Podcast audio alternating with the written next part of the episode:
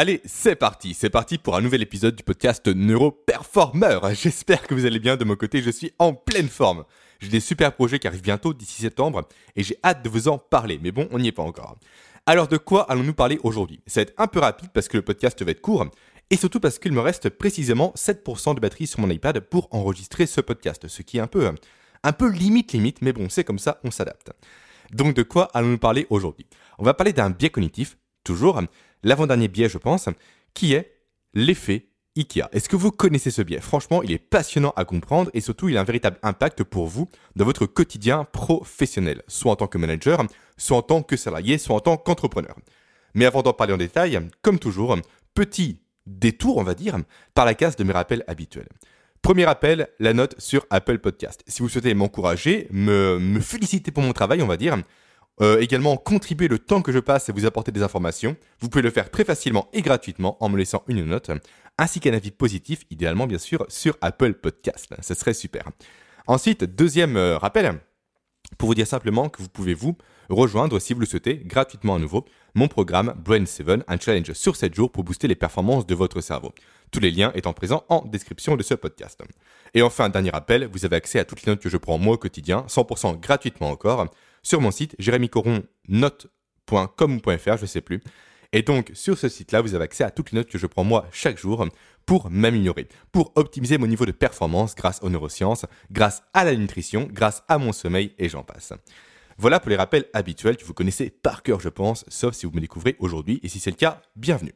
D'ailleurs, c'est possible que ce soit le cas parce que je suis passé récemment pour la 4e fois sur le podcast de Mathieu Desroches et j'ai eu quelques mails de ses auditeurs pour me remercier de mon passage. Donc, si jamais vous venez de la part de Mathieu, bienvenue à vous sur ce podcast. On vous accueille avec grand plaisir.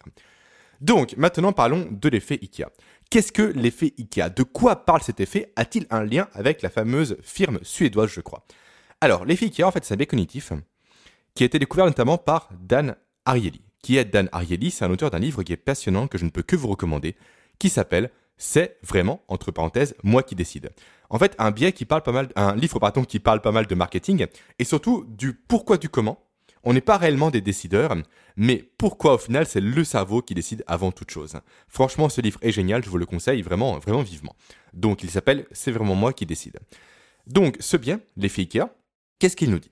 En fait, c'est un biais qui dit simplement que notre cerveau accorde naturellement plus de valeur aux objets ainsi qu'aux projets auxquels nous avons participé en termes de création.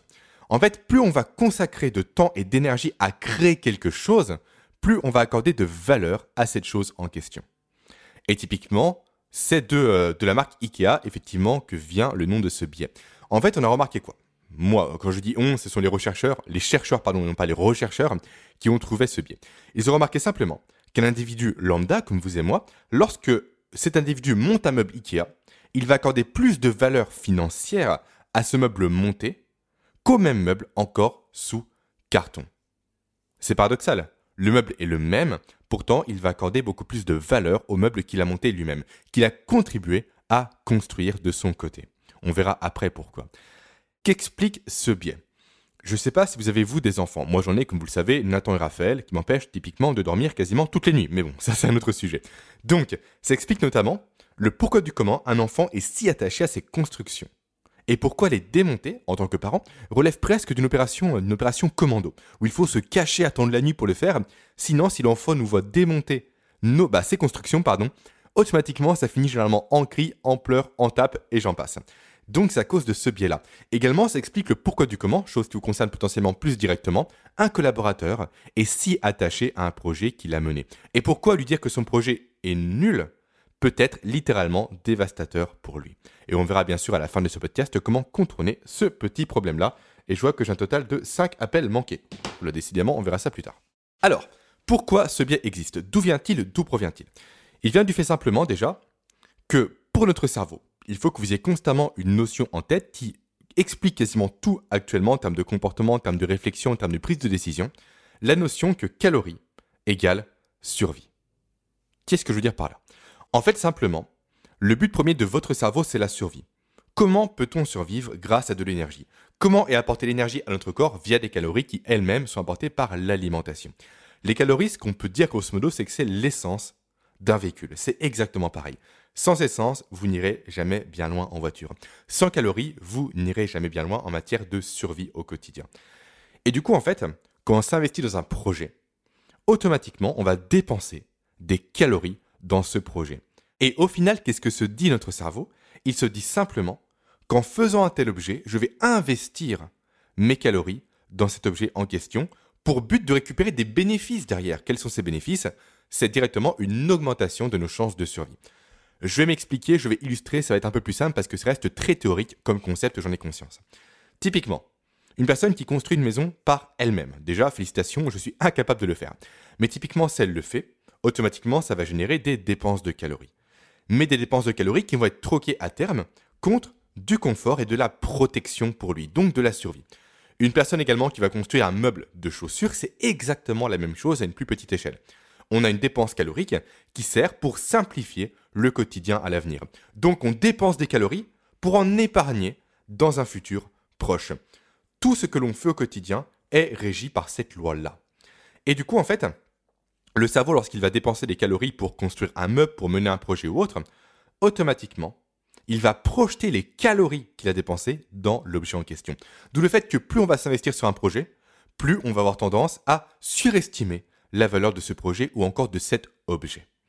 Et même chose, on va digresser un peu rapidement, c'est exactement le même phénomène qu'il se passe avec l'argent. L'argent, qu'est-ce que c'est ? C'est de la calorie projetée dans un matériel physique. Et c'est pourquoi, en fait, on accorde autant d'importance à l'argent. Littéralement, c'est la sueur qu'on a mis, c'est l'énergie qu'on a mis, c'est la dépense calorique qu'on a mis à effectuer un travail qui nous est restitué, nous, sous forme d'argent, pour acheter des éléments qui sont censés pouvoir augmenter nos chances de survie. Donc voilà la première explication de l'origine de ce biais de l'effet IKEA. Ensuite, deuxième explication, c'est le rôle social. Il y a une véritable dimension sociale lorsqu'une personne va travailler pour construire un meuble, pour mener un projet, pour bâtir une maison, j'en passe. En fait, il y a deux explications sociales qui vont être sous-tendues, ça ne veut rien dire, qui vont être sous-jacentes, le terme est mieux choisi, pardon, à cet effet IKEA. La première, en fait, c'est le côté « j'ai réussi à monter ce meuble ou à faire ce projet, donc je suis utile ». À la société. J'ai un pouvoir sur les autres. J'ai une capacité, des compétences utiles au reste du groupe. Et du coup, grâce à ça, va se créer dans le cerveau une réaction en chaîne qui va libérer de la sérotonine. Alors, qu'est-ce que la sérotonine ? Très rapidement, j'en ai parlé en détail dans un podcast précédent. C'est le neurotransmetteur de l'ego. C'est le neurotransmetteur qui fait que nous sommes vraiment en capacité de se sentir sur certaines choses supérieures aux autres. Et donc, en capacité également d'apporter des choses à un groupe. Et ça, dans le passé, ça correspond à quoi ? Ça correspond simplement au fait qu'en apportant ces choses-là au groupe, on est inclus dans le groupe et donc on n'est pas ostracisé de ce dernier. Parce qu'à l'époque de l'homme préhistorique, être exclu d'un groupe, être ostracisé d'un groupe, menait à une seule chose, c'était la mort simplement. Parce qu'être seul à l'époque de l'homme de Cro-Magnon, on ne pouvait pas se défendre, on ne pouvait pas chasser, également on ne pouvait pas se chauffer et donc on était directement, potentiellement mort à cause de ça. Encore une fois, c'est un raccourci, j'en parle plus en détail dans un podcast passé, je vous laisse faire les recherches par rapport à ça. Donc ça, c'est pour la première dimension sociale. Ensuite, deuxième dimension sociale, c'est le côté « j'ai réussi à monter ce meuble » ou à faire ce projet, donc j'ai aidé la société. On passe du « je suis utile », le côté compétence, à « j'ai aidé », le côté vraiment justement apporter son soutien, apporter sa pierre à l'édifice à la hauteur de ses compétences. Je l'ai conscience, c'est assez subtil comme différence, mais elle existe. Et du coup, cette fois-ci, ce n'est pas une notion sérotoninergique qu'il va y avoir, mais une notion ocytocinergique. Alors, qu'est-ce que l'ocytocine ? Ce n'est plus l'hormone de l'ego, mais cette fois-ci, c'est l'hormone ou le neurotransmetteur du lien social, du fait qu'on aime être en groupe, du fait que l'on veuille appartenir à un groupe pour, à nouveau, augmenter nos chances de survie en étant protégé par ce groupe. Et ça, à nouveau, on l'a directement hérité de nos ancêtres, les hommes préhistoriques. Donc, je résume, premier élément, on va dire, qui explique l'origine de ce biais, c'est le côté calories égale survie. Et après, on a la dimension sociale qui se divise en dimension sociale, j'ai des compétences utiles au groupe, et dimension sociale également, j'apporte de la valeur au groupe par une aide ponctuelle. Donc voilà le pourquoi du comment l'effet IKEA existe. Et voilà pourquoi ce biais a été clé durant des millions et des millions d'années, jusqu'à être conservé par notre cerveau encore aujourd'hui. Maintenant, voyons effectivement les conséquences de ce biais. Parce que certes, à l'époque, il était très utile à l'époque de Cro-Magnon, quand une personne faisait à manger, quand une personne construisait un abri, quand une personne construisait également un feu. Mais aujourd'hui, cet effet, malheureusement, il est un peu dépassé. Mais il nous hante toujours, il est toujours présent en nous. À nouveau, c'est à cause de l'élément système 1 versus système 2. Le système 1, c'est véritablement le mode de fonctionnement ancestral de notre cerveau. Le mode véritablement ancré dans le passé, qui fait à nouveau que construire un objet fait qu'on va lui accorder plus de valeur. Sauf qu'aujourd'hui, ça n'a plus de sens parce que monter un meuble IKEA en soi, certes, ça augmente ses chances de survie, mais c'est quand même ridicule par rapport au fait de bâtir un feu il y a 10 000 ans en arrière, il y a 30 000, 50 000, 200 000 ans en arrière. Donc, quelles sont les conséquences négatives de ce biais-là aujourd'hui, vu qu'il est inapproprié potentiellement à notre mode de vie actuel ? Première conséquence négative que je vais uniquement transposer au monde professionnel, parce que très clairement c'est ce qui vous intéresse vous. Donc première conséquence négative, c'est le fait de refuser une mauvaise idée, parce que c'est la nôtre. Qu'est-ce que je veux dire par là ? Simplement, on peut refuser de penser que notre idée est mauvaise parce qu'on a passé des jours et des jours à travailler dessus, des jours et des jours à la peaufiner, des jours et des jours à y réfléchir. Et quelqu'un nous dit un jour, ton idée elle est mauvaise. Non. Beaucoup trop d'énergie, beaucoup trop de calories a été investi dans cette idée pour que nous puissions, nous, prendre le recul nécessaire pour se dire « ouais, elle est mauvaise » et pour la jeter à la poubelle. C'est très compliqué, c'est très très difficile à faire. Et là, ça me fait penser à un humoriste que j'adore qui s'appelle Louis C.K., qui est un super humoriste américain. Si vous aimez l'humour noir, franchement, c'est le top du top pour moi. Avec Gaspard Proust en France, ce sont les meilleurs. Donc, pourquoi je pense à lui ? Simplement parce que ce mec, il est devenu célèbre uniquement à 40 ans. Ce qu'il s'est passé, c'est que durant des années, peut-être pendant 10, 15, 20 ans, il a constamment bossé sur le même spectacle, sur le même projet. Et ça n'a strictement jamais fonctionné. Et un jour, il s'est dit quoi ? Je vais tout jeter. Il a réussi à lutter contre l'effet IKEA, à la valeur qu'il avait projetée dans son projet de base, pour le jeter et pour repartir de zéro. Et là, ça a fonctionné. Là, il est devenu connu. Là, c'est devenu une star en termes de stand-up aux États-Unis.